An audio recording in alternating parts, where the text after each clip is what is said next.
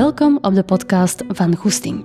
Een podcast die gaat over identiteit, persoonlijk leiderschap en ondernemerschap.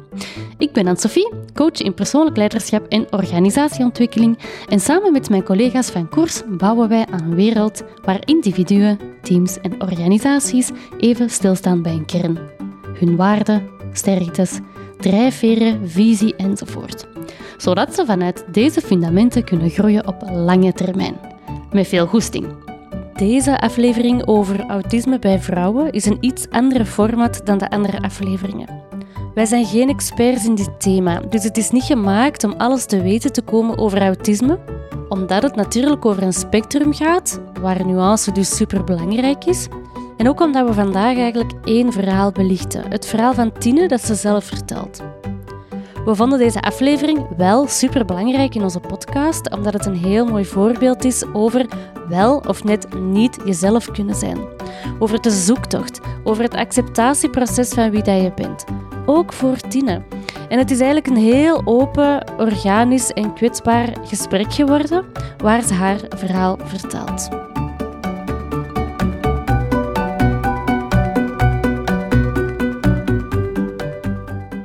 We zijn aan het opnemen. Oh, sorry. Dat is oké. Goed. Welkom Tine. Dankjewel. Tine Janssens. Um, heel fijn dat je hier bent. Um, ik ga misschien heel eventjes um, kort introduceren hoe dat het komt dat wij hier zitten vandaag. ik heb een week of twee geleden, heb jij eigenlijk een uh, post gedeeld op sociale media die me enorm heeft geraakt. Dat ging over autisme bij vrouwen. En ik heb dat ook gedeeld en ik heb er heel veel vragen rond gekregen om hier ook een podcast over te maken. Ik ga, als je het goed vindt, twee zinnen quoten uit uw verhaal. En um, van daaruit gaan we het gesprek opstarten. Helemaal prima. Ik zie het als een open gesprek. Uh, alles kan, niks moet. Um, dus uh, voilà, we gaan eraan beginnen. Quote. Veel mensen geloven mij niet als ik zeg dat ik autistisch ben. En dan een beetje later schrijft je: Ze zien de psychische problemen niet die ik heb door te camoufleren, door te proberen hun vooroordelen te weerleggen. Waarom heeft mij dat zo geraakt? Omdat de centrale focus in ons coachingwerk hier is om mensen te ondersteunen in het vinden van hun kern, van wie dat ze zijn, zodat ze ook van hieruit kunnen leven door keuzes te maken vanuit wie dat ze echt zijn, maar vooral ook vanuit wat dat goed voelt. En als ik uw post dan goed interpreteer, dan lijkt dat alsof dat die thema een van uw grootste challenges is geweest tot op vandaag. Uh, ik voelde daar ook een, een, een, proces, een groot proces achter zitten. En ik wil daar eigenlijk graag met jou eens over praten vandaag. Um, ik, uh, het, is uw persoonlijke verhaal, um, dus je mag zelf kiezen wat dat je vertelt en, en hoe dat je dat vertelt. Maar ik wil daar gewoon eens een open gesprek over, omdat autisme bij vrouwen, het, is iets dat... Um, ja, dat, dat volgens mij nog niet heel bekend is. Dat heb ik echt gemerkt door de reacties. Absoluut absoluut. Ja. ja. De meeste mensen, als die aan autisme denken, dan denken die aan een vijfjarig jongetje dat niet kan praten. Uh, maar het is uh, veel, veel, veel breder dan dat. Ja. En heel veel vrouwen vallen daardoor door de mazen van het net. Uh, met mentale problemen tot gevolg. Ja. Mm -hmm. Nu, die post, ik zie ook dat je hem open hebt staan. Wat betekent die voor u? Um, ik heb die geschreven vanuit echt een emotie van een, een klein beetje kwaadheid. Hm. Van verdorie. Uh, ik, ik, ik, wil, ik, ik, ik wil gezien worden zoals ik ben. En um, in, in al mijn goede punten, maar ook in al mijn valkuilen. En uh, mensen zien mij vaak alsof dat ik um, alles zomaar in mijn schoot heb geworpen gekregen. En alsof dat leven voor mij van een leien dakje loopt. En aan de buitenkant lijkt dat misschien wel zo. Maar aan de binnenkant is dat totaal niet. Ik heb een depressie sinds ik 14 jaar ben. Sinds mijn 14 jaar heb ik zelfmoordgedachten. En um, chaos in mijn hoofd. En autisme ehm, betekent eigenlijk dat je heel erg in je hoofd leeft. In je eigen wereldje, in je hoofd. En sinds mijn puberteit is dat wereldje verstoord geweest. Dus mijn comfortzone in mijn hoofd was ja chaos en, en um, een mental hell. geen mental health, maar mental hell. en uh, dat zie niemand. En ja, je doet je best om aan de buitenkant te laten zien dat alles in orde is of zo. En, en daardoor gelooft niemand dat je, dat je problemen hebt. En... Ja, wat maakt dat je het gevoel hebt dat je dat stuk van je eigenlijk niet kon tonen?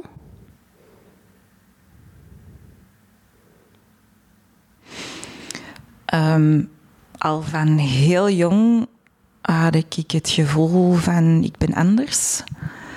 Uh, het is niet veilig om te laten zien wie dat ik echt ben. Want dan ben ik heel kwetsbaar. Uh, nu, uzelf camoufleren helpt daartegen niet. Integendeel. Hm. Um, en ja, dan stopte met jezelf te laten zien, denk ik. En nu sta je hier, of zit je hier vandaag? Ja. Dus dat is een heel ander verhaal. Ja, wat, wat, maakt dat je hier vandaag zit? Je hebt er juist ook verteld dat je wel wat zenuwachtig was, hè? maar je zit hier wel. Ja, ja. Uh, ik heb uh, tien jaar hard gewerkt om mijzelf te leren kennen. En uh, uit te zoeken wie dat ik ben en waar dat ik goed in ben en om, om hier door te geraken. Exact tien jaar geleden heb ik de diagnose depressie gekregen, uh, omdat het gewoon niet meer houdbaar was. En toen werd het wel zichtbaar. Um, en achteraf gezien had ik dat al vanaf mijn veertien. Toen ben ik ook naar, uh, in, in, therapie gegaan en zoiets. Maar ja, omdat ik zo'n sterk masker had, geraakte niemand daardoor. Um, tien jaar geleden trouwens ook niet. Ik heb, uh, ik heb het van binnenuit um, mijzelf teruggevonden, omdat therapie, dat, dat had totaal geen effect op mij. Uh, omdat ik mensen spiegel, dus therapeuten, psychiaters, psychologen zaten gewoon in een spiegel te coachen en, te begeleiden.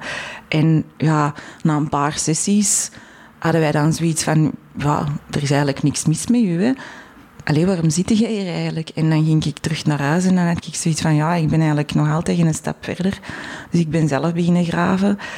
En um, ik kan nog niet helemaal altijd mezelf zijn. Het maskeren is te, te sterk.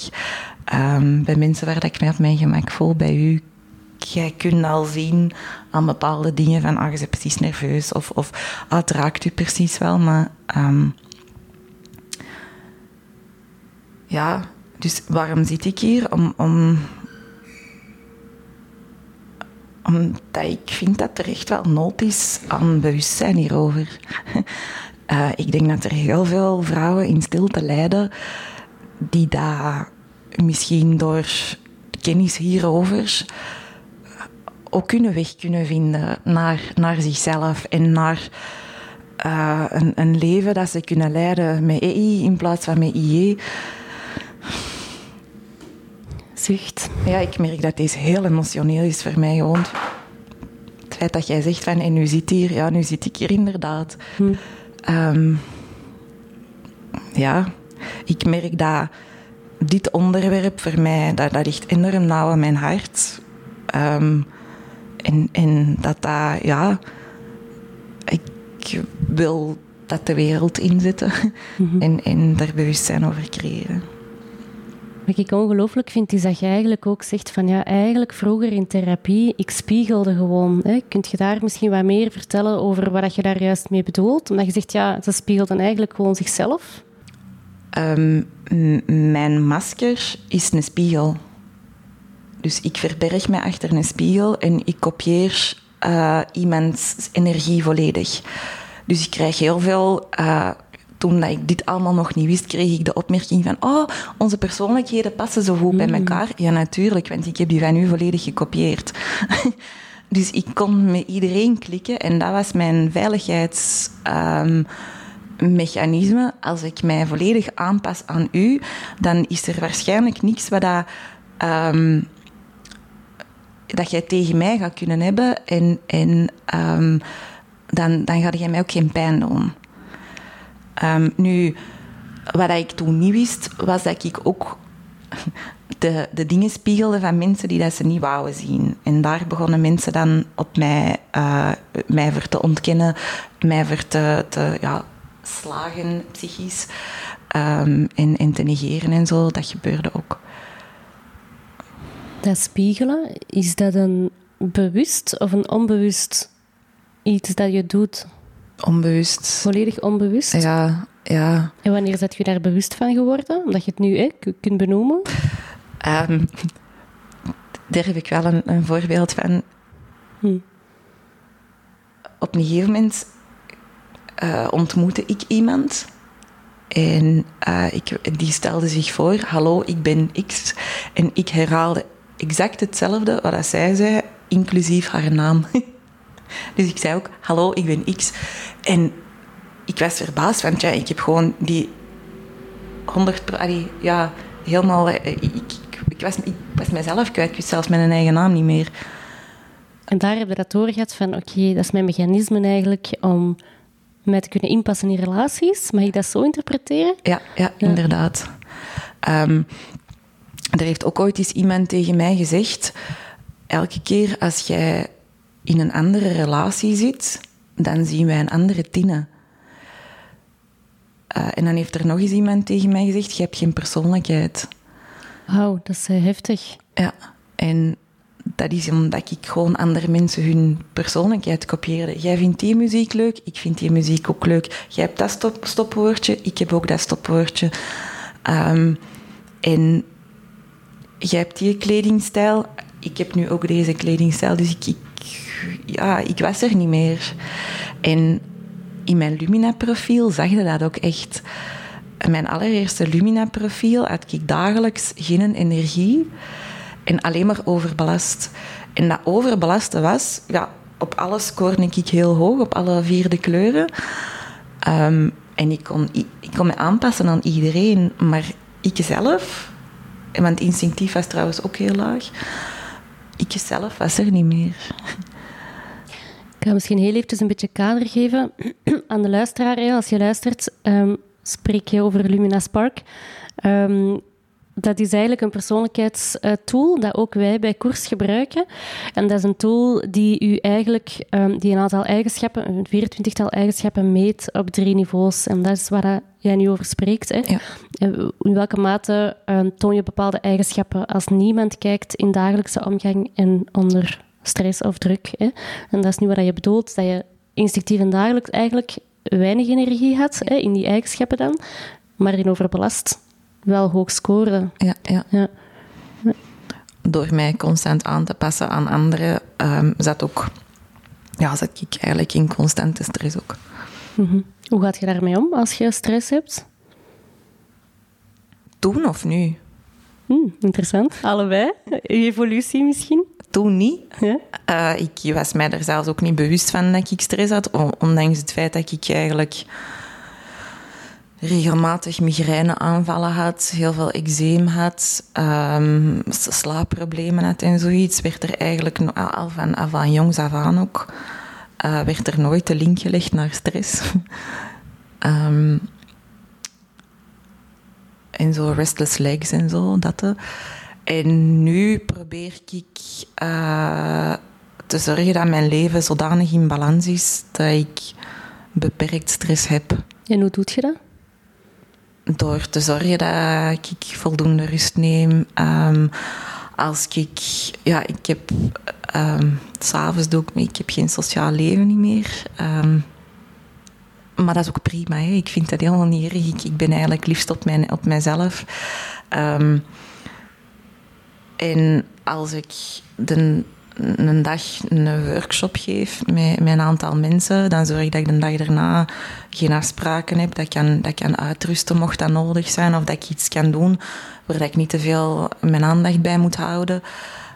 Um, heel veel yoga. Ehm, mijn paard zorgt ook dat ik in het hier en nu blijf, dat ik in balans blijf, dat ik emotioneel stabiel blijf. Um, gewoon daar naartoe gaan maakt al dat ik al veel rustiger ben. Dat het leven al veel zonniger is. Uh, terug um, even uit de malle molen zijn. Mediteren, ademhalingsoefeningen, um, dat mhm. soort dingen. En hoe is het voor u om dit thema ook te combineren in uw werk? Want jij bent ook met heel, veel, heel vaak met mensen bezig. Jij geeft ook trainingen. Ja. Misschien ook wel interessant om daar kort iets over te vertellen.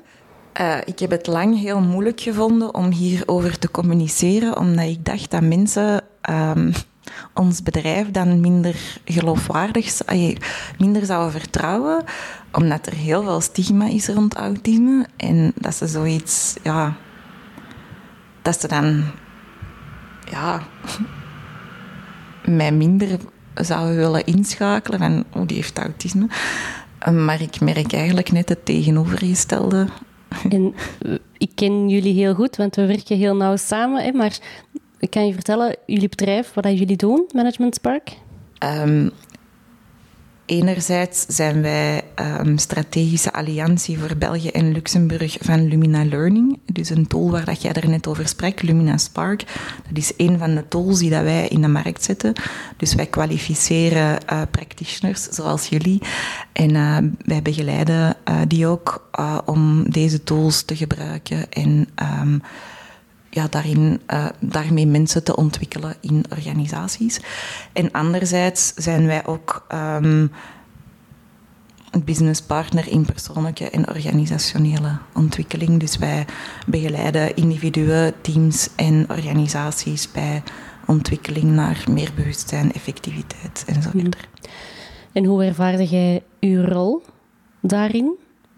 Ook hier, vroeger en nu? Is dat ook ergens gelijk gelopen met uw eigen proces daarin? Of heeft dat op zich niet veel impact op elkaar gehad?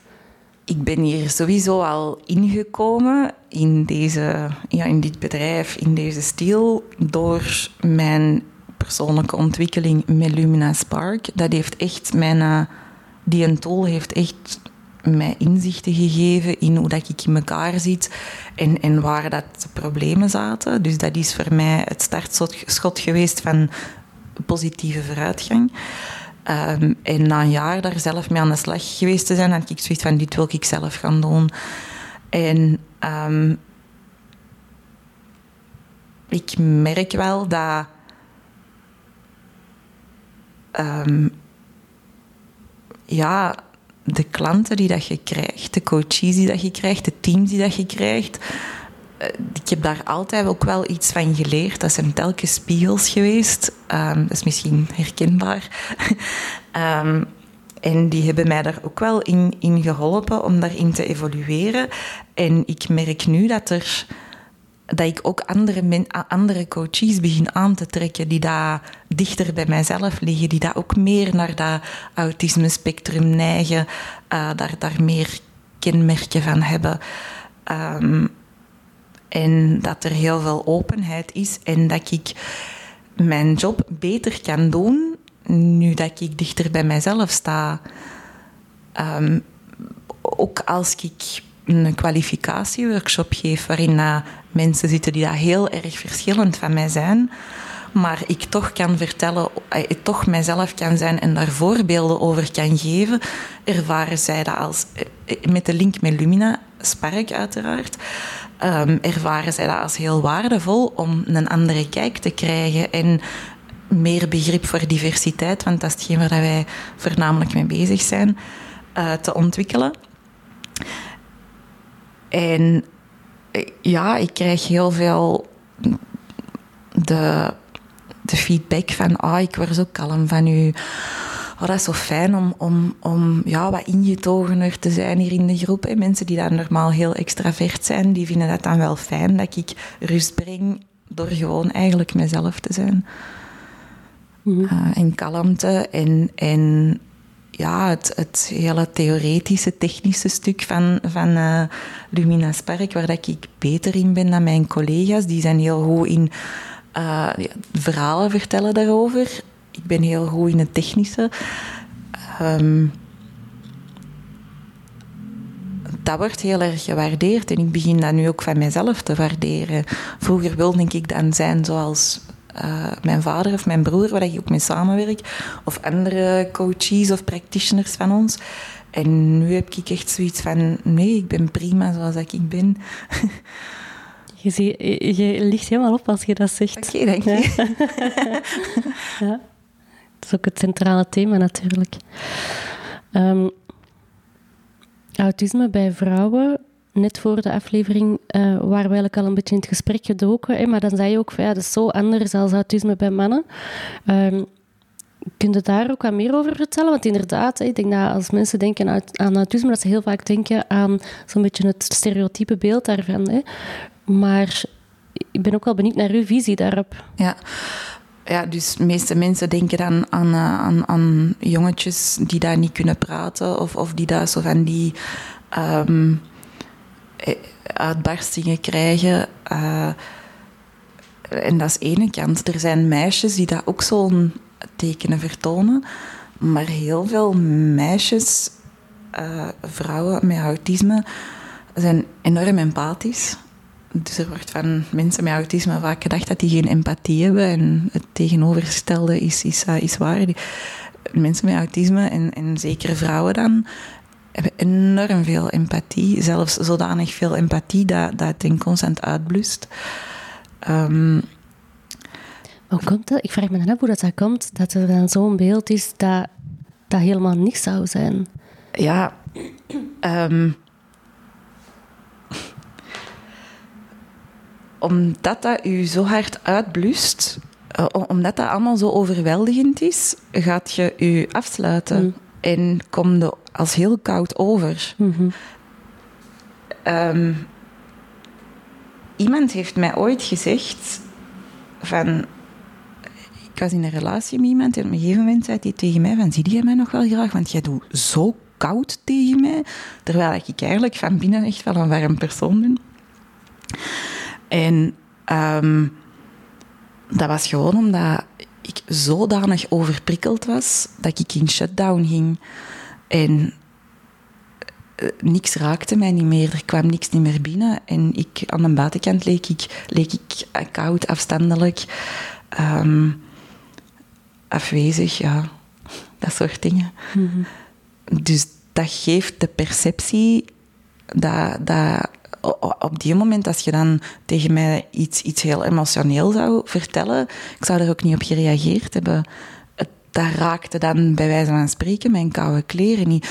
Maar dat was gewoon omdat mijn emmertje al zo vol zat van alles te absorberen van mijn omgeving. Ik kon gewoon niks niet meer bij. Ja, dat is gewoon een beschermingsmechanisme. Inderdaad, ja.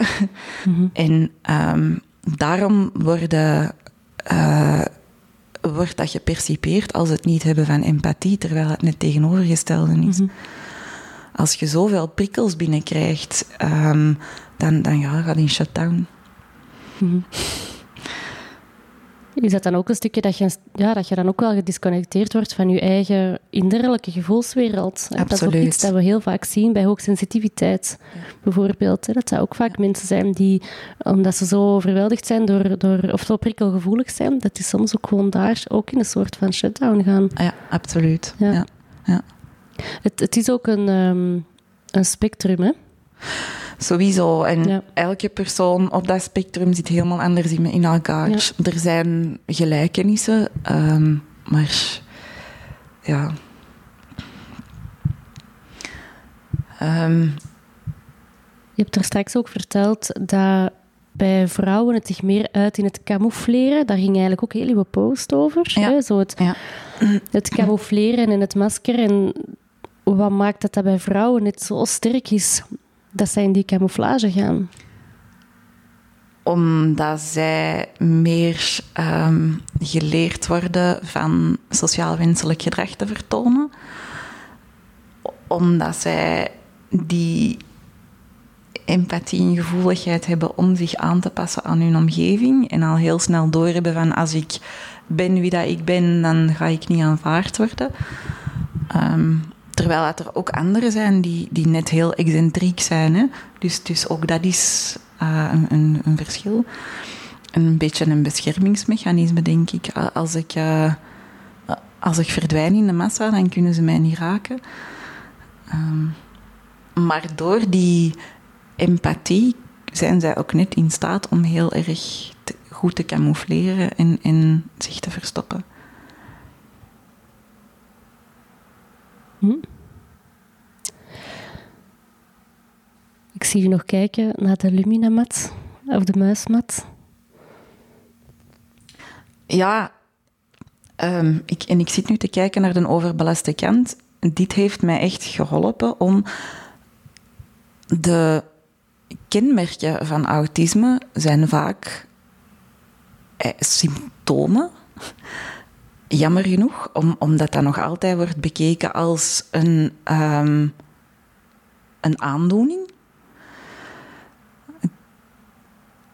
En in extreme gevallen is dat ook. Hè. Ik ga dat zeker niet ontkennen. En die symptomen vond ik terug op de overbelaste, uh, in de overbelaste termen van het Lumina Spark en het Lumina Emotion model. En ik kijk hier nu naar rigide planning, aarzelend, verdrinken in details, weerstand tegen verandering, teruggetrokken en afwezig. Dat zijn dingen die daar autisme kenmerken, maar die dat ook niet exclusief voor mensen met autisme zijn. Daarom zijn er heel veel mensen die zeggen: iedereen is toch een beetje autistisch. Hoe staat jij daar tegenover? daar ben ik nog niet helemaal uit. ik, ben daar, ik ben daar nog niet helemaal uit, omdat mhm. er, er zijn overeenkomsten. En ik durf mij daar op deze moment eigenlijk nog niet over uitspreken. Ik ben daar nog over aan het nadenken. Mhm. Ik, um, in, in uw in je verhaal had je ook geschreven van ik ben diep introvert. Ja. ja. Um, wat is volgens u de link tussen introversie en dat autisme? Of hoe dat ziet dat bij jou uit? Het, in je eigen wereld leven, hè. heel erg in je hoofd leven. Um, in, in je eigen... Ja, bij sommige mensen is dat een fantasiewereld. Um, ik, vind het fantastisch om, om na te denken. Ik denk heel graag na. En dat is heel leuk als, um, als je in balans bent. Maar als je niet in balans bent, wordt dat ja, overdenken um, heel... kan u dat heel erg naar beneden halen en, en um, heel veel angst veroorzaken. Doordat je dan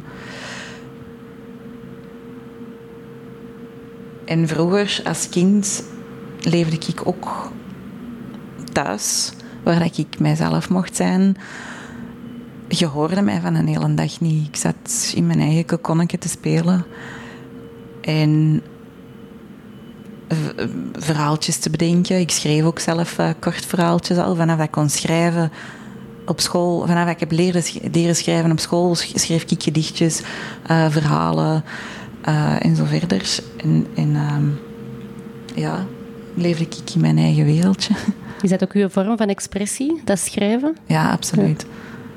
Want je zei ook er straks van dat je ook wel wat zenuwachtig waart voor dit gesprek, net omdat je normaal de voorkeur geeft aan het schrijven. Ja, dat is ook uh, een, een, kenmerk van introversie. Hè? Ja. Liever schrijven dan, ehm, dan praten. Ja, omdat je er dan over kunt nadenken. Um, om dan niet direct te antwoorden op dit moment komen, omdat ik in deze gesprek zelfs ook een stukje gedisconnecteerd ben van mezelf. Um, terwijl als ik schrijf, ja, dan ben ik in mijn eigen kokonnetje en ben ik al veel dichter bij mezelf. Dan gaat dat gemakkelijker. Als je, ik vind het interessant dat je zegt, zelf in dit gesprek ben ik een stukje gedisconnecteerd met mezelf. Um, ligt dat aan het feit dat we een mondelinggesprek hebben? Mm ja. ja. ja, absoluut. Ja. En dat ik niet onder controle heb. Ik heb mij niet kunnen voorbereiden. Ik heb niet onder controle wat jij gaat vragen. En ik heb nu ook zoiets van... we hebben het er juist gehad over uh, de kenmerken van vrouwen met autisme. Maar er zijn er eigenlijk nog veel meer. Um, empathie, camoufleren, uh, is Ehm, maar, vrouwen hebben niet zo typische in, ehm, interesses als trainen, bijvoorbeeld. Hey, mannen met autisme of, of jongetjes met autisme, die, die zijn gefascineerd door trainen of zoiets. Ehm, en verzamelen er alles over. Of, of, of heel specifieke onderwerpen, terwijl dat bij vrouwen veel meer mainstream is. Uh, dat gaat dan over dieren bijvoorbeeld. Ik was vroeger, ja, en nu terug, gefascineerd door paarden. Ik las, er, ik las alles wat er bestond over paarden. En dat is niet zo bijzonder als treinen bijvoorbeeld. Um, en daardoor valt dat ook allemaal veel minder hard op. Wie zegt dat dat niet zo bijzonder is? Um, niet zo ab abnormaal. Uh, dat is normaler dat je in, in, dieren geïnteresseerd bent, bijvoorbeeld dan in treinen. Volgens mensen die, diag die diagnose stellen. Hè. Hoe bedoel je? Ja, er wordt bij het stellen van een diagnose gekeken naar. Heb jij zo een specifieke hmm. interesse die dat de meeste mensen niet hebben? Maar een interesse hebben in, in dieren is niet zo. Hmm. is, is normaler dan. Ja. Um, kernfysica bijvoorbeeld. Ja, het is een van de kenmerken waarop dat ze testen, maar omdat dat iets is dat vrij mainstream is, valt dat natuurlijk minder op. Dat is waar je bedoelt dan. Ja. En um, het, uh, ja, dat is ook allemaal het, het, het camoufleren. Hè. Het, het, um, bij overprikkeling gaan mensen die dat autisme niet camoufleren, heel erg beginnen uh, friemelen, uh, wiebelen, flapperen met hun armen, um, dat soort dingen. En als iemand camoufleert, wordt ook dat onderdrukt. Hm? Je hebt dat nu er net bij mij, je hebt mij dat voor dat we hier aan begonnen wel zien doen. Ik begin mij dat toe te laten, omdat dat mij een stuk um, troost.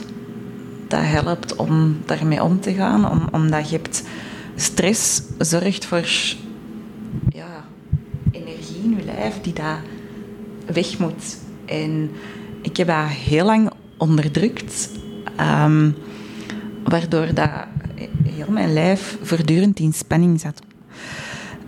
Ik ben ooit bij een holistische dokter geweest en die was verschoten van mijn toestand. En je zei zo, met echt heel veel verbazing in zijn stem, je hebt geen natuurlijke manier van ontspannen. En dat is ook wel even binnengekomen bij mij ik sta inderdaad constant in spanning van mijn natuurlijke neigingen van mijn lichaam tegen te houden om, om niet abnormaal te zijn. Ehm, als ik mij ontspan, dan begint mijn hele gezicht uh, spasmes te vertonen, bijvoorbeeld. Of, of begin ik met mijn armen rare bewegingen te maken.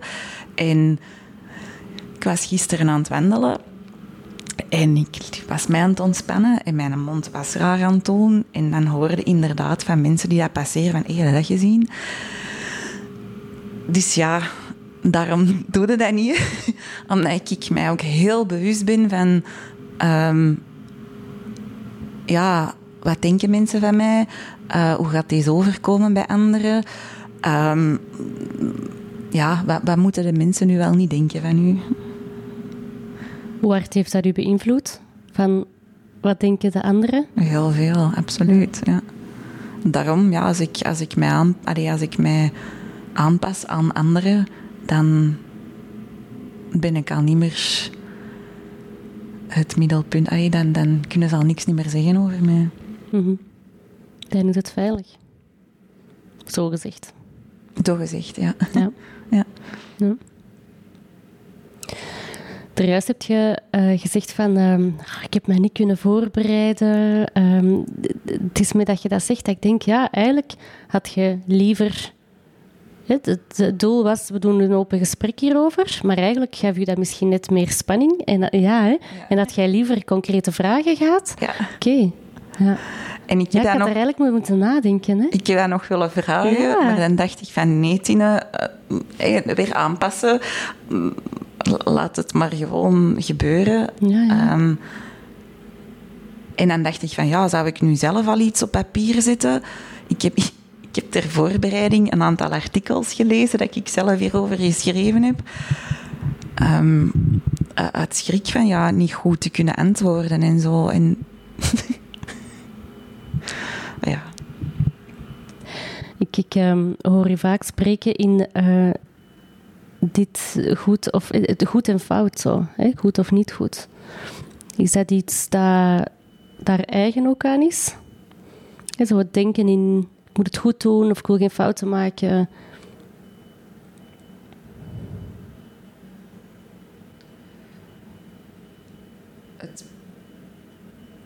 Perfectionisme bij mij is wel ontstaan ook om kritiek te vermijden.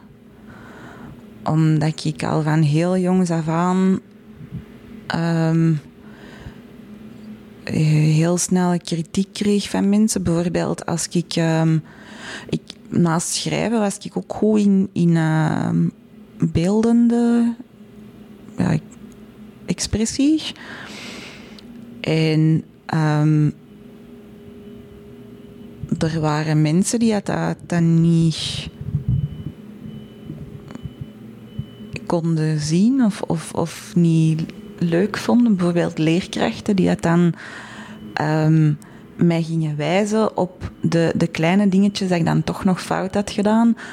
Om mij maar niet... Want ik wist zelfs niet eens dat ik daar goed in was. Tot als ik nu later dat terug ben beginnen oppakken. En eh, iemand echt tegen mij begon te zeggen van... Amai, wauw, jij zit hier echt wel goed in. En dan zo af en toe dat iets posten op sociale media... of iets laten zien aan iemand. En dan heel veel positieve reacties krijgen. Er eigenlijk zelf van verschieten omdat er zoveel in het verleden zoveel aandacht is, is gevestigd geweest op kleine dingetjes die daar niet goed waren, waardoor dat ik het geheel niet meer zag dat wel goed was. Mhm. Het gaat eigenlijk allemaal over gezien en gehoord worden. Hè? Ja, ja, ja. Ehm, mannen, jongens met autisme zijn vaak heel erg eh, ja, slim moet ik, ja. Ehm,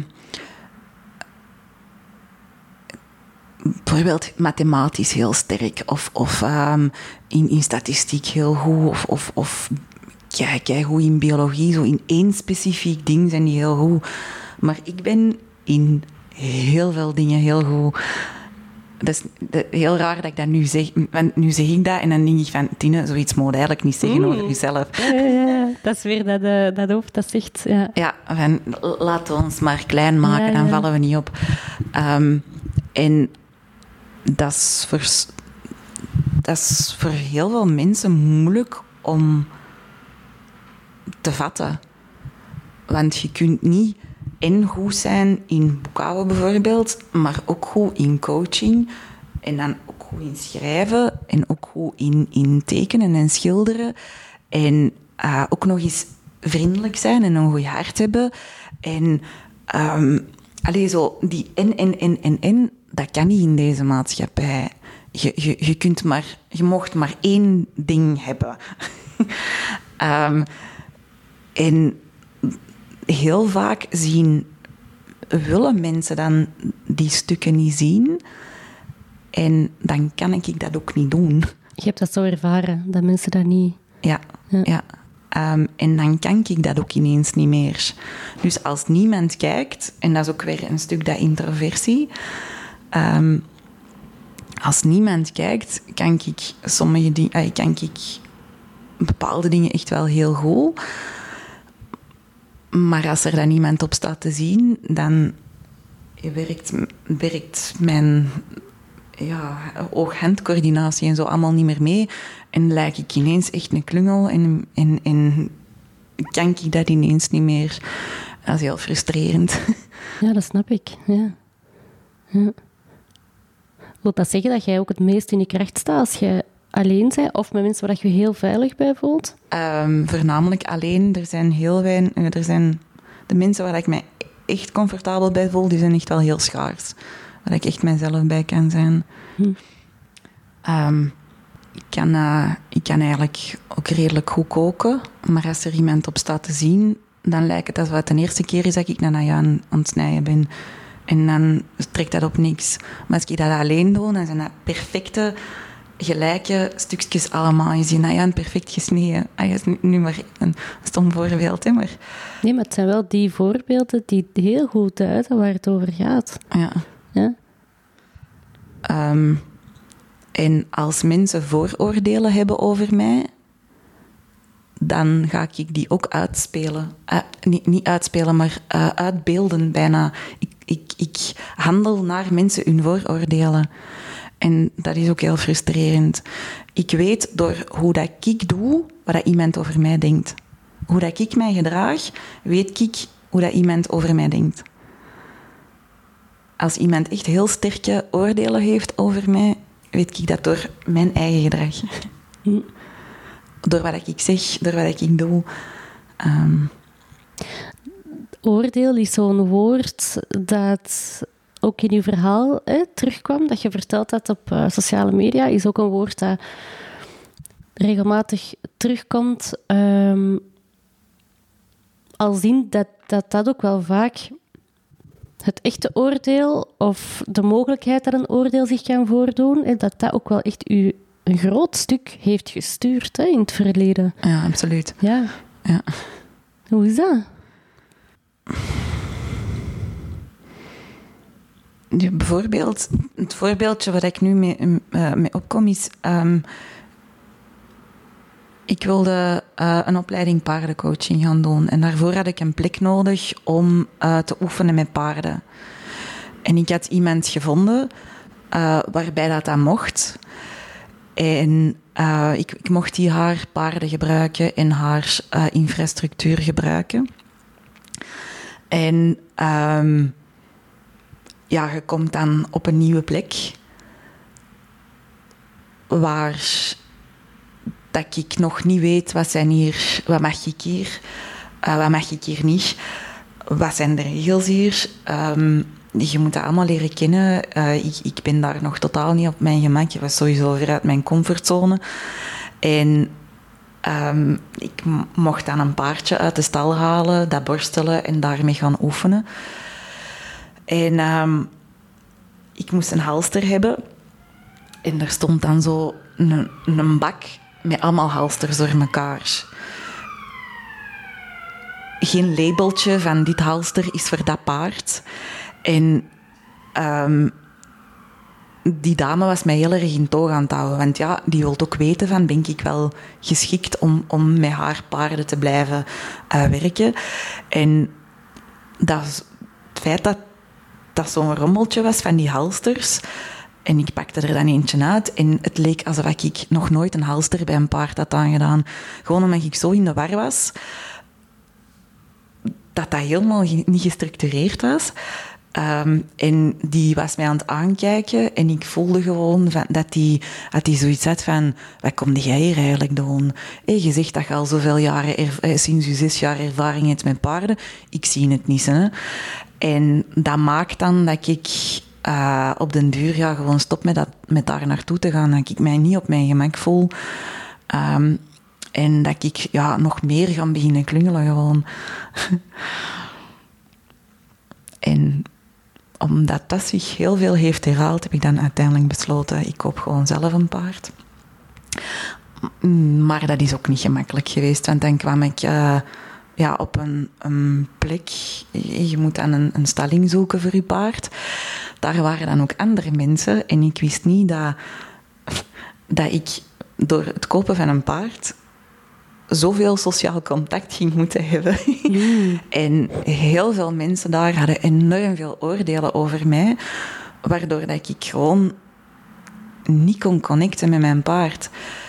En van, ja, uw paard is helemaal niet geschikt voor u, die past helemaal niet bij u, die is veel te dominant voor u, jij kunt dat niet. En ja, ik kon dat inderdaad niet. Maar als ik ging oefenen, als het donker was, en als niemand mij kon zien, dan had ik een fantastische connectie met mijn paard. Dan kon ik daar alles mee. Maar ik krijg daar kippenvel van. Ja.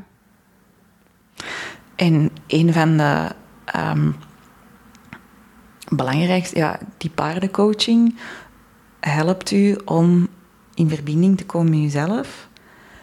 En als je in verbinding bent met jezelf, dan kun je in verbinding komen met het paard. Dan gaat dat u volgen, dan gaat dat u zien, dan gaat dat paard u zien als leider.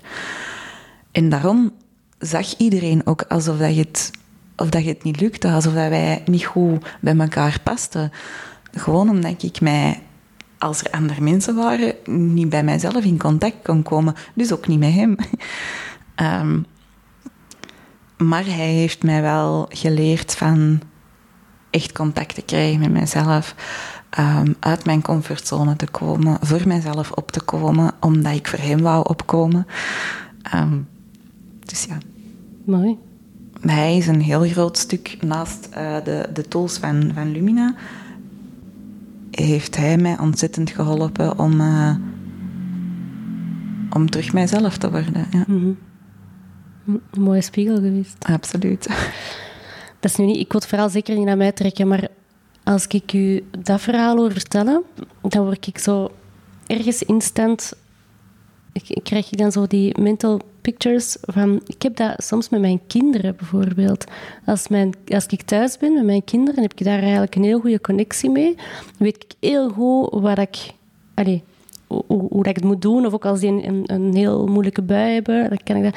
En vanaf dat daar mensen bij komen, dan verdwijnt dat helemaal. En dan ga ik helemaal in disconnectie, ja. vaak. En, en ik vind dat nu heel gek, dat je dat nu... Ja. Omdat je dat nu zo zegt. Maar ik herken ook wel... Uh, want je bent ook veel bezig met neurodiversiteit, toch? Um, ja. Kunt je daar misschien ook iets meer over vertellen? Um, neurodiversiteit is een term om...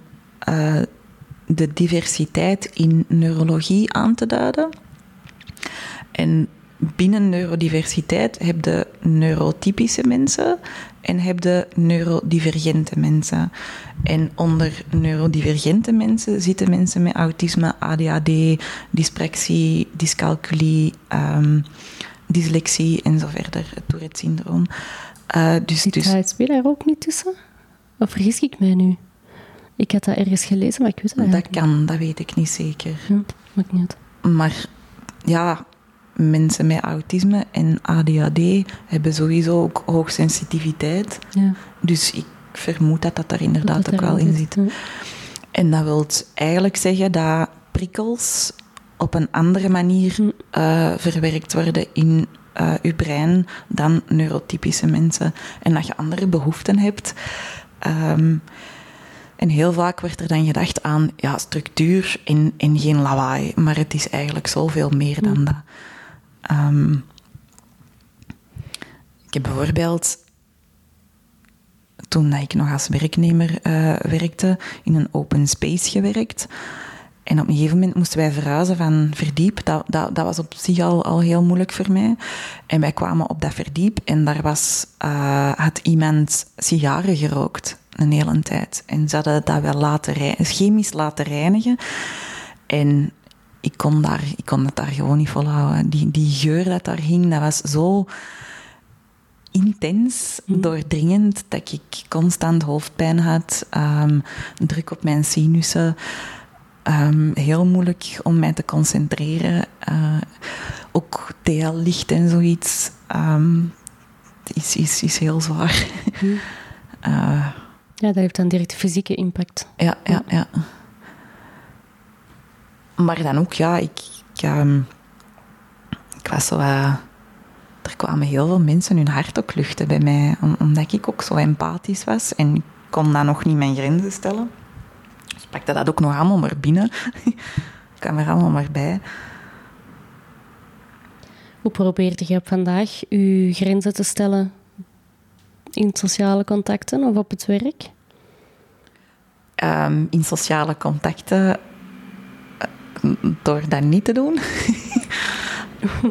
ik zie je lachen. Ja, ik heb uh, in mijn vrije tijd uh, heb ik geen sociaal contact, buiten met mijn familie af en toe. Um, En als ik dan toch als wij dan toch naar een restaurant gaan of zoiets, dan stop ik oorstopjes in om minder prikkels te krijgen. Ik hoor dan ook minder van, van hen, wat ze zeggen. Ehm, maar er, allee, er, dat is oké nu, voor hen ook en voor mij ook. Want vroeger had ik zoiets van, oh nee, zorg je dat mijn haar erover hangt, dat niemand ziet dat ik oorstopjes heb. Ja. ja.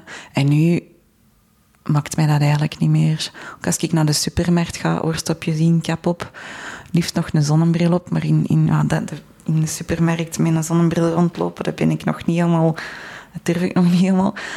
Maar dat um, het wel willen. Ja, soms doe ik het ook. Als, als ik echt... Ja. Uh, als, echt, als ik al ver over mijn theewater ben, dan doe ik dat om zo weinig mogelijk prikkels binnen te krijgen. Mm -hmm. En in, um, op het werk heb ik eigenlijk heel veel sociaal contact mm -hmm. door uh, coach te zijn en, en trainers. Um, en tijdens de pauzes zonder ik mij wat af. Um, ik neem niet deel aan het gesprek of ik um, behoud een afstand door niet deel te nemen aan het gesprek, maar bijvoorbeeld gewoon vragen te stellen of zoiets. Dus uh, een small talk, daar, ben ik heel slecht in. Dat, is voor mij uh, alsof ik mij op glad ijs begeef. Dat ik, uh, ik doe dat ook niet graag. Maar ik kan wel goed luisteren, dus dan luister ik gewoon en dan praat ik niet. En dat is nu oké voor mij. Um, en voor de rest visualisatieoefeningen om uh, mijn schildje uh, te visualiseren en er zo uit te blijven. En van binnenuit ja, kracht ontwikkelen. Om, ik heb heel vaak het gevoel dat, um, en, en dat heeft ook met dat camoufleren te maken, dat energie van anderen mijn energie samendrukt als een plastieke fles. Dus dat andere mensen hun energie veel sterker is, waardoor dat mijn energie verdwijnt. Uh, en ik ook pleasergedrag gaan vertonen en zo, um, om, omdat hun energie overheersend is.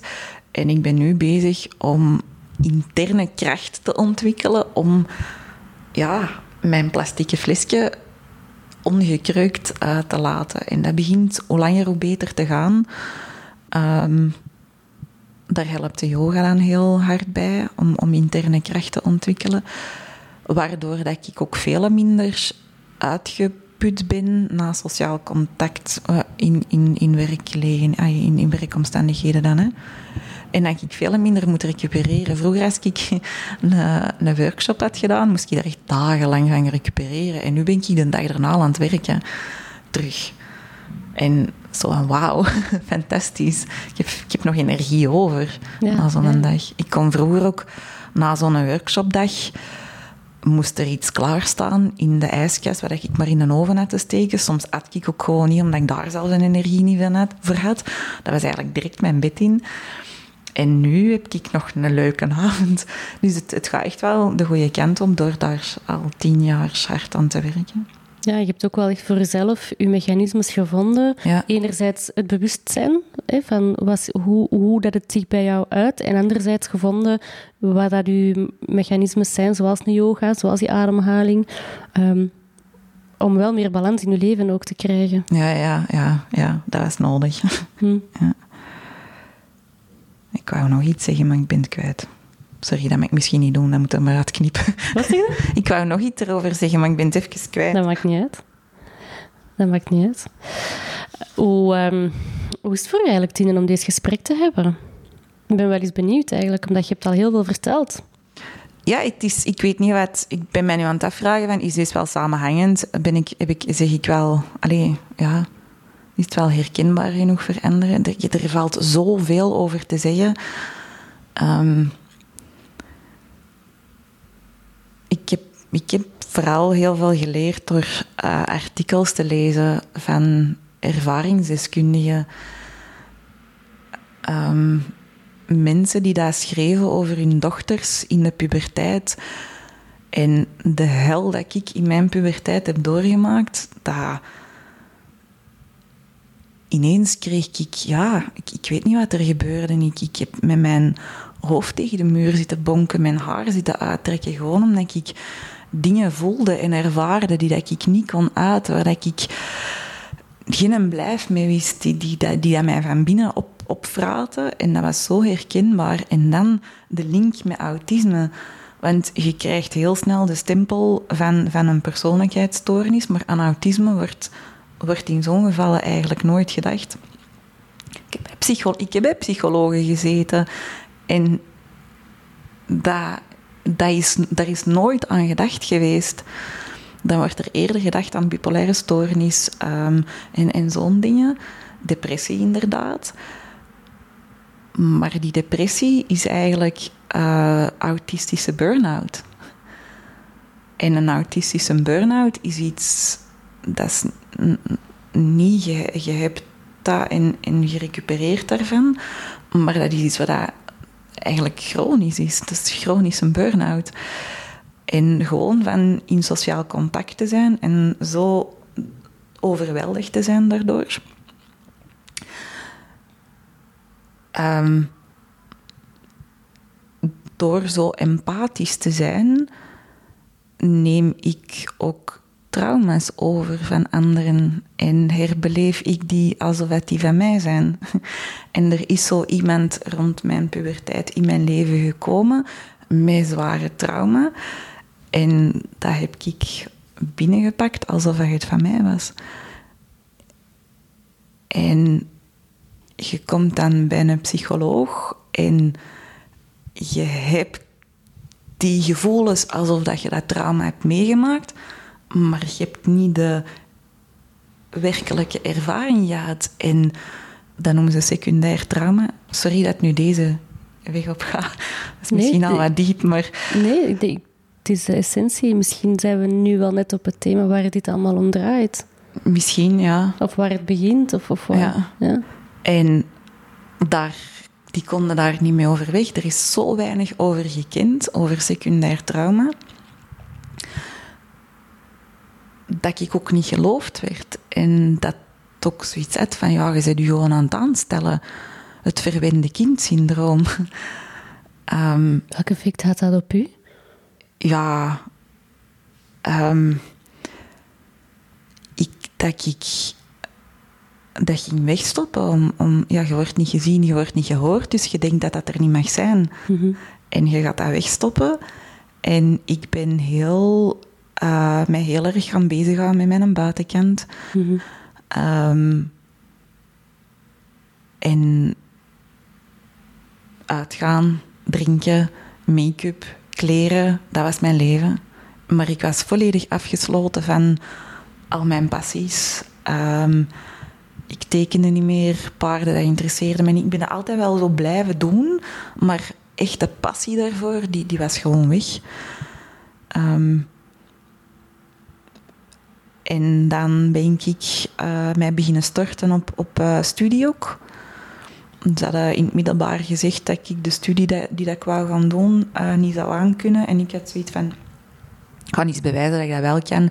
En dan ben ik me eigenlijk daarop gaan storten uh, studie en dan daarna werk. En ik ben blijven studeren gewoon om maar niet te moeten bezig zijn met wat er eigenlijk van binnen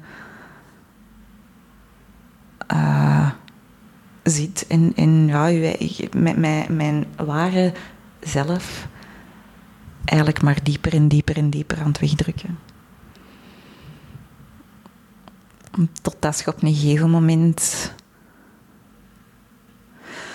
want het, het, het, nadeel van... Allee, het nadeel... Um, autistische burn-out heeft ook als kenmerk dat iemand met een burn-out heeft geen energie niet meer en, en moet wel rusten. Maar ik bleef maar gaan. Zelfs al was er geen energie. Ik zat te putten uit, uit, uit, een lege waterput. En je, je blijft jezelf maar, maar opbranden en opbranden en verder uitputten, om, omdat er, er zoveel vooroordelen zijn al over mij. Hè, van, je hebt alles al in je schoot geworpen gekregen, dus als je dan rust gaat nemen, ja, dan gaan ze lui vinden. Mijn allereerste vakantiejob weekendwerk was dat, was ik 14 jaar, ging ik afwassen in een, uh, in een feestzaal uh, in dorp naast waar dat wij woonden, samen met een, tussen quotes, vriendin. En het zal wel duidelijk worden waarom ik tussen quotes zit. Die, ehm, dus, dus wij beginnen onze, onze shift. Voor mij was dat allemaal nieuw. Je moet dat leren kennen. Je, je zit met borden van, alleen je wilt niks kapot doen, dus ik doe dat voorzichtig. Ehm, en halverwege onze shift, mijn eerste keer, klaagt hij tegen de verantwoordelijke dat... Um, ja, omdat Tine mooi is, moet die niet snel werken, of hè? En mijn reactie was niet van... Want ik wist niet hoe ik eruit zag. Ik was er totaal niet mee bezig. Eh, ja, ik was er wel mee bezig, met, met schmink en zo. Maar ik vond mijn eigen niet... Ik vond mijn eigen ja, niet mooi. Dus ik begreep dat ook helemaal niet. En ik ben gewoon harder beginnen werken. En vanaf dan ben ik eigenlijk constant over mijn grens beginnen gaan om de vooroordelen, zulke vooroordelen, te gaan weerleggen. Van nee, ik ben niet lui, nee, ik ben niet traag. Zie eens, ik kan hard werken. Maar daarmee ging ik altijd maar over mijn eigen grens, gewoon om de vooroordelen die dat mensen hadden, te zorgen dat, dat, dat, dat niemand zoiets kon zeggen over mij.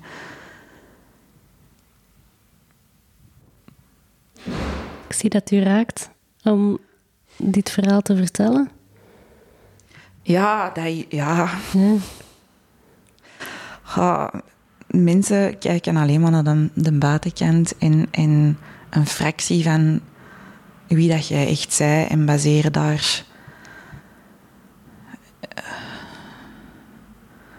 hoeveel dat ik heb gehoord dat eh, in, in middelbaar ook, ah, Tine is liever lui dan moe. Maar ik zat wel te vechten tegen ik zat een psychische oorlog te vechten. Mm. Ik was aan het, aan het proberen overleven. En, en niemand zag dat. En, en iedereen zit maar op je af te geven van... Oh, dat, dat, dat je verwend bent en, en dat, je, dat je lui bent en, en zo. En, en je moet... Om, omdat er al zoveel oordelen over zijn, moeten gewoon harder werken dan, dan, dan iemand anders. En mogen niet rusten. Mijn, mijn baas op, uh, op, op, op mijn werk dan ook, het enige werk uh, dat ik uh, in dienstverband heb gedaan, ook om al deze redenen. ik, ik, ik stak graag zo mijn been onder mijn andere been. En ik zat zo op de stoel en mijn baas kwam dan zeggen dat ik dat niet mocht doen, want dat was een teken van luiheid. Ik mocht, als ik iets goed had gedaan, mocht ik, ik ene seconde, zei het hem dan, daar trots op zijn. En dan moest ik terug 200% geven. Oh, ehm, ik heb daar constant negen jaar aan een stuk gedacht van wanneer ga ik hier door de mand vallen en gaan ze beseffen dat ik deze eigenlijk niet kan. En achteraf bezien was ik daar keigoed in.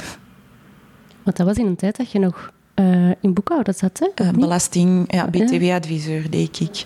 En um, ik heb daar weken gehad van 70 uur plus uh, nog studies na de uren en in het weekend. Gewoon omdat ik schrik had dat ze mij gingen ontslagen. Mm. Grensoverschrijdend gedrag toegelaten uit schrik om ontslagen te worden. Dus daarom ben ik nu zelfstandige en werk ik samen met mijn broer en mijn vader, die daar mhm. respect hebben voor mij.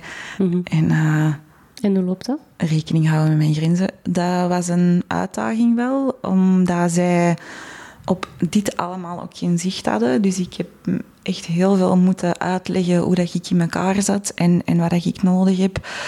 Ehm, omdat zij dat ook maar door hun eigen bril zagen. Mhm. En uh, als ik er dan eens emotie liet zijn. Want ik ben heel erg emotioneel. Ik weet als ik blij ben, ik weet als ik bang ben, ik weet als ik, uh, als ik boos ben. Uh,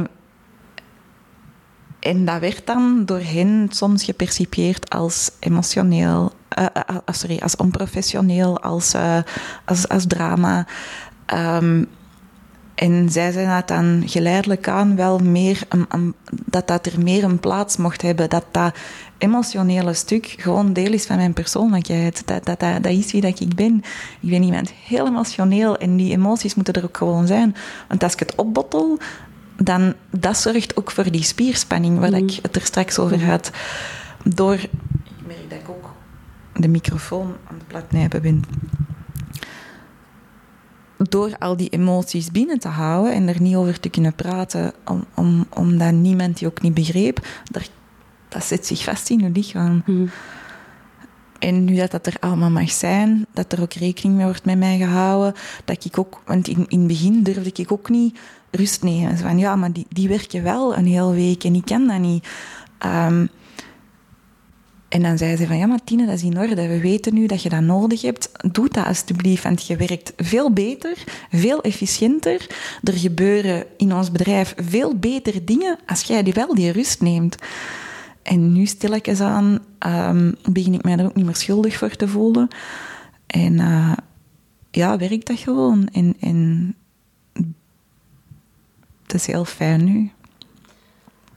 Je hebt echt een, een, als ik zo naar je luister, het, het, hele pad dat je hebt afgelegd, dat is toch wel echt een pad dat je echt zelf hebt afgelegd. Hè? Ja. Omdat jij vroeger, hè, jonger, hebt, u hebt laten begeleiden, maar daar een beetje zijn gebotst op dat, dat het niet werkte of, of dat, dat daar ergens iets op zat waardoor dat jij niet vooruit kon. En dan is het zelf beginnen doen. En ook de samenwerking uh, met uw broer en met papa. Dat, door zelf gesprekken aan te gaan, door zelf eigenlijk voor uzelf op te komen, uw binnenkant te tonen, ja. dat het nu wel een hele mooie samenwerking is, hè, als ik naar jullie kijk. Zij zagen ook alleen maar dat masker. Hè. Zij, ja. zij beseften ook niet wat erachter zit, hoe, hoe zwaar dat ik het had, hoe erg dat mijn mentale problemen waren. Dat zagen die allemaal niet. Ook voor hen maskeerde ik dat. Ook al vanaf heel jong. Mm -hmm. Ik praatte niet over, over mijn angsten en zo, die dat ik enorm veel had. En ik, ik heb nog wel, ge, want gezegd, toen als ik jong was, heb ik, heb ik uh, externe uh, begeleiding gezocht. Ik heb dat nog geprobeerd in de loop van de voorbije tien jaar. Maar elke keer had ik zoiets van: nee, deze gaat niet.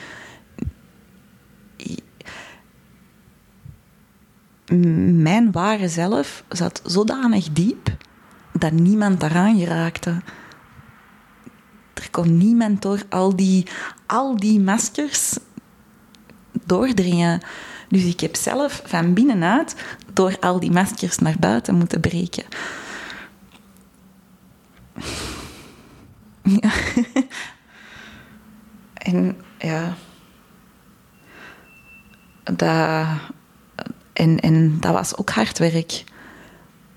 Want je kunt dan zeggen van. Je werkt maar x aantal uren factureerbaar. Maar al het werk dat ik aan mezelf heb gedaan, is eigenlijk ook heel hard werken. En is ook waardig werk. Ja, omdat dat voor jezelf en dat heeft ook gewoon effect op hoe dat jij in je leven keuzes maakt en hoe dat je de dingen doet. Ja, ja. ja. en ik merk gewoon het resultaat in ons, het, het resultaat in ons bedrijf. Hm. De cijfers.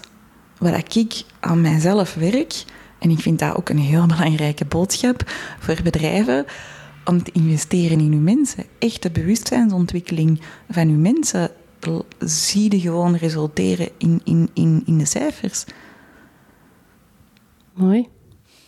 Mooi om de vertaling te maken ook naar organisaties. Ja? Absoluut. Het belang van investeren in de mensen. En ook daar een heel mooi voorbeeld van wat is het effect als je één, jezelf kent en twee, ook daarachter kunt staan. Ja. ja.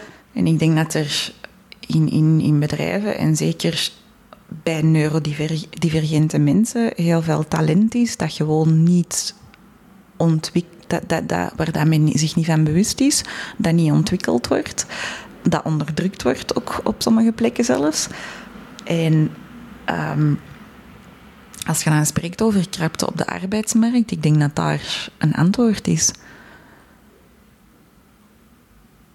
Door het ontwikkelen van bewustzijn van mensen en, en zichzelf beter te leren kennen, kunnen die talenten ook terug naar boven komen. Mm-hmm. het, het, latente talent. Mm-hmm. Daarom doen wij wat wij doen, Tine. Absoluut. Goed, heel mooi. Ehm, we gaan bijna afronden. Ehm, misschien nog een laatste. Ehm, je hebt vandaag veel over je persoonlijk verhaal verteld. is er iets dat je, als mensen zich herkennen in je verhaal, hè, is er iets wat je hen graag nog als laatste zou willen meegeven? Ja, wij zijn momenteel een onderzoek aan het doen over de link tussen mentale gezondheid, neurodiversiteit en uh, persoonlijkheid. En um, dit is ontstaan vanuit mijn eigen. Ik heb er heel lang over liggen nadenken, uiteraard. um, van, zou het niet leuk zijn om alle inzichten die dat ik hier heb gekregen door de voorbije tien jaar, door te werken aan mijn mentale gezondheid, mijn persoonlijkheid, Um, en, wat ik heb ingezien, de link met, met uh, autisme, zou het niet leuk zijn om dat statistisch te kunnen aantonen. En zo is dat idee wel ontwikkeld. En daar zijn we dus nu mee bezig. Dus als mensen zich daarin herkennen, zou het heel fijn zijn dat ze daaraan willen deelnemen. En hoe kunnen ze u vinden? Um, via Management Spark. Uh, of via ik zal de link in de, ja, in de uitleg even doen van onze aflevering. Ja. Um, en dat bestaat uit uh, drie delen. Het eerste deel is een enquête met uh, vragen over autisme, ADHD, camouflage en mentale gezondheid. En dan worden doorverwezen naar het Lumina-portaal, waar dat je dan een Lumina Spark vragenlijst en een Lumina Emotion vragenlijst invult. En daar krijg je dan ook als bedankje een beknopt rapport van. Oké, dus dat is wel um, een zeer om... diepgaand onderzoek, ook voor de persoon aan zich. Absoluut, ja. absoluut. Ja, ja, ik, ja, dit, ja. Maar ik denk dat hier heel mooie dingen uit kunnen komen die daar um, zowel neurodivergente mensen als hun collega's, als organisaties kunnen helpen om ja, gewoon meer in hun kracht te komen en, en te zien van die uitdagingen van autisme of, of ADHD, die kunnen leren hanteren. Er, zijn, er is een taal. De, de Lumina-tools geven een taal om daarover te kunnen praten en, en te kunnen communiceren. Ik zal de link zetten um, in de uitleg. Dankjewel. Tine, ongelooflijk, ongelooflijk bedankt voor het zeer open gesprek. Um, we hebben best wel wat thema's aangeraakt. Ik hoop dat het oké was om het gesprek te voeren, hoe dat we het hebben gevoerd. Absoluut. Um, Heel hartelijk bedankt voor, de, voor, ja, voor deze kans om hierover te mogen praten. Hm. Het was een eerste keer dat ik hier niet, over, niet over, gecommuniceerd heb via gesproken taal en niet via te schrijven. Dus dat was uh, uh, ja, interessant, maar ik vond het heel fijn om dat met jou te doen. Fijn. Weer een stapje verder. Absoluut. Dankjewel. Dank je. Ziezo, het zit erop. Ik vond het super fijn dat je luisterde. Dankjewel daarvoor. En laat ook zeker even weten wat je van deze aflevering vond. En nog leuker, delen met je eigen netwerk, want zo kunnen we samen meer impact maken. En als je meer wil weten over onze programma's, ga dan zeker even naar onze website www.koers.team of stuur me een berichtje. Tot binnenkort!